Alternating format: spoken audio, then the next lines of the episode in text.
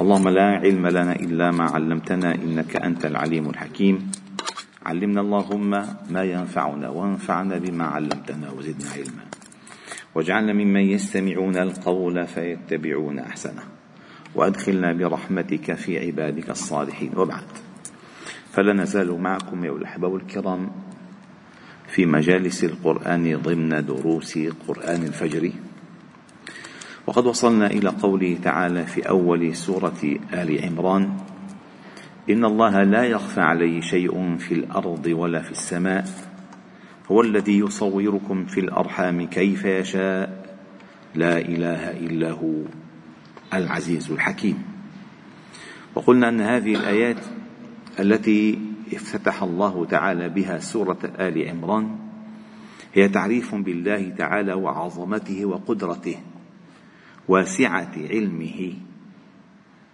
فالله جل جلاله عزيز حكيم لا يعجزه شيء ولا يخفى عليه شيء ولا يفوته شيء وهو قادر على كل شيء وهو محيط بكل شيء. ثم الله جل جلاله قال بعد هذه الآيات هو الذي هو الذي أنزل على عبده آيات بينات. هو الذي أنزل الكتاب منه آيات محكمات هو الذي أنزل عليك الكتاب منه. فالله جل جلاله بعظمته بقدرته بجلاله بجماله بكماله اختارك أيها النبي المصطفى المجتبى الكريم المختار. اختارك لإنزال كتابه عليك. وهذا الذي حصل أو حصل مع الأنبياء من قبلك. فمن قبل اختار الله تعالى موسى لإنزال التوراة عليه واختار الله تعالى عيسى لإنزال الإنجيل عليه واختار الله داود لإنزال الزبور عليه. فهو وحده الذي يصطفي ويجتبي ويختار ويشاء ويفعل ما يشاء. فهو الذي أنزل عليك الكتاب. والكتاب إذا أطلق قصد, قصد به القرآن. ألف لام ميم ذلك الكتاب. لا ريب فيه أي القرآن. هو الذي أنزل عليك الكتاب منه. أي هذا الكتاب هو الله أنزله منه. منه خرج وإليه يعود. و أقرب وأفضل وأجود وأعلى ما يتقرب به العبد إلى الله ما خرج منه هو كلامه كما ورد في الاثار فهذا الكتاب منه آيات محكمات. هن أم الكتاب أصل الكتاب وأخر متشابهات. ما هي الآيات المحكمات؟ وما هي الآيات المتشابهات. المحكمات التي تضمنت الأحكام الشرعية الأحكام الشرعية من صلاة وزكاة وحج وما سوى ذلك مما سبق ذكره في سورة البقرة والذي لا خلاف في تفسيره. قد يتوسع الفهم في التفسير. ولكن مثلا الله جل جلاله عندما قال كتب عليكم الصيام كما كتب على الذين من قبلكم لعلكم تتقون أياما معدودات. حتما هذه الآية لا تحتمل إلا صوم رمضان. لا تحتمل إلا صوم رمضان. أقم الصلاة لدلوك الشمس إلى غسق الليل وقرآن الفجر. هذه الايات تدل على أوقات الصلاة. وللرجال عليهن مثلا وللذكر مثل حظ الأنثيين. هذه تدل على موضوع الإرث والفرائض ونصيب كل من الوارثين. لا تحتمل أبدا ولا يتبادر للذهن شيء غير ذلك. فهي آيات محكمات تضمنت أحكام الله تعالى. وفي القرآن العظيم آيات وهي قلة بالنسبة للمحكمات. حتى المتشابهات التي هي قلة ينطلق من فهمها من المحكمات. فهي ليست آه، نقطة في فضاء بل آه، ينظر إليها من خلال السياق من خلال اللغة من خلال الاستعمال في القرآن الكريم.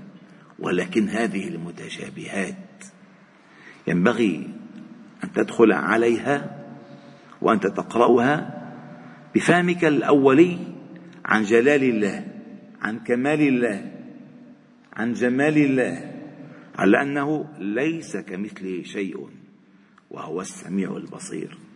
فهذه الآيات المتشابهات وأخر متشابهات هذه تحتمل الاوجه وقد يتبادر للذهن أول ما يقرأها معنى غير المعنى الذي أراد الله تعالى منها. فيخوض الإنسان فيها بطريقة لا تليق بجلال الله ولا بكمال الله ولا بجمال الله. ومنها آيات مثلا وجاء ربك والملك صفا صفا يد الله فوق أيديهم ولتصنع على عيني هذه آيات الله تعالى أرادها. واللفظ التي فيها اللفظ التي فيها العرب تعرفه وتستعمله ولكن إياك أن تتبع ما تشابه منه ابتغاء الفتنة وابتغاء تأويله. فلا يصح أن يشابه الله تعالى أحدا من خلقه ولا يصح أن يشابه الله تعالى أحد من خلقه. فالله ليس كمثله شيء الله ليس كمثله شيء. فهؤلاء الذين في قلوبهم زيغ يتبعون يعني يتركون ما أحكم الله تعالى من آيات التي بعدها عمل بعدها عمل ويتبعون ما تشابه منه من آيات التي أصلها الإيمان والاعتقاد الجازم أن الله تعالى تكلم بهذا الكلام. هي مثلا الله تعالى قال وجاء ربك والملك يوم يكشف عن ساق هذه. الله تعالى قالها آمنا بها لا نصرفها. عن المعنى عن المعنى إلا عن المعنى الذي لا يليق بالله. أما لا نقول مثلا مثلا مثلا يد الله فوق أيديهم. لا نقول الله تعالى ليس من صفاته أنه له يد. لا نقول ذلك. ولكن نقول هذه اليد غير المتبادرة للذهن التي عندنا. ولكن هي الله تعالى وصف نفسه بأنه له يد. إياك إياك أن تتبع ما تشابه منه ابتغاء الفتنة وابتغاء تأويله. مررها كما هي. كما فعل الصحابة الكرام. ما خاضوا في ذلك. لك ما سألوا عن ذلك. ما بس ما خاضوا ما سألوا عن ذلك.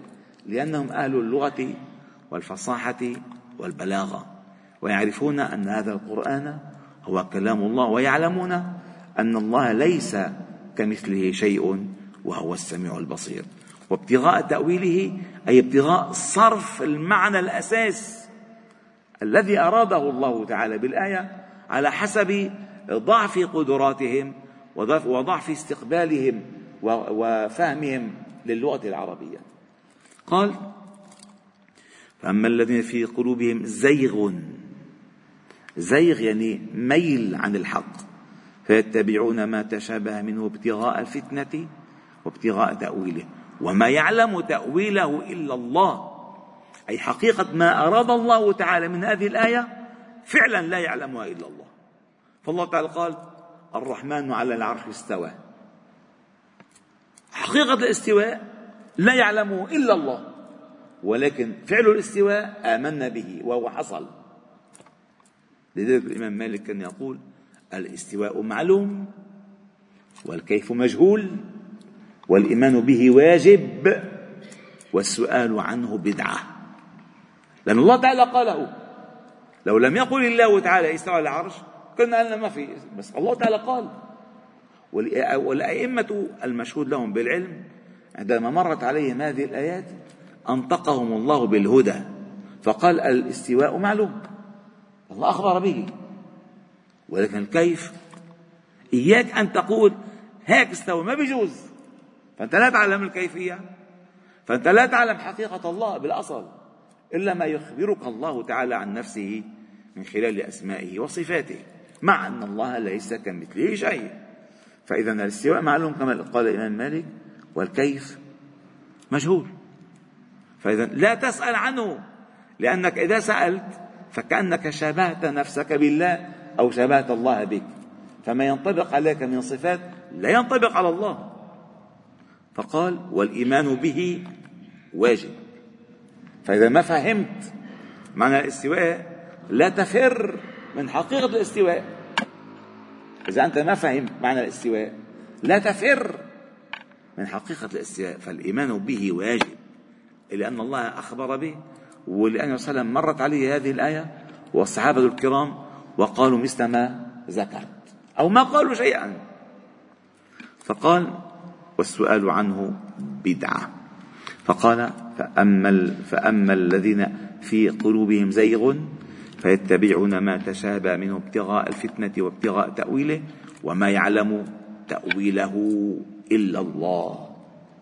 والراسخون في العلم يقولون آمنا به كل من عند ربنا. ما الله أخبر به آمنا به. وأما الذين في وأما الراسخون في العلم فيقولون آمنا به. كل من عند ربنا فالله أخبر به وما يذكر إلا أولو الألباب. فهذا اللب الذي هو أصل العقل استخدمه في فهمك عن الله عن صفاته وأسمائه وأفعاله وأحكامه وأوامره ونواهيه. لذلك ختم الله تعالى هذه الآية بقوله ربنا لا تزغ قلوبنا بعد إذ هديتنا وهب لنا من لدنك رحمة. إنك أنت الوهاب. ربنا إنك جامع الناس ليوم لا ريب فيه. إن الله لا يخلف الميعاد. والحمد لله رب العالمين. سبحانك وبحمدك. نشهد أن لا إله إلا أنت. نستغفر ونتوب إليك. صل وسلم وبارك على محمد وعلى آله وأصحابه أجمعين. الحمد لله رب العالمين.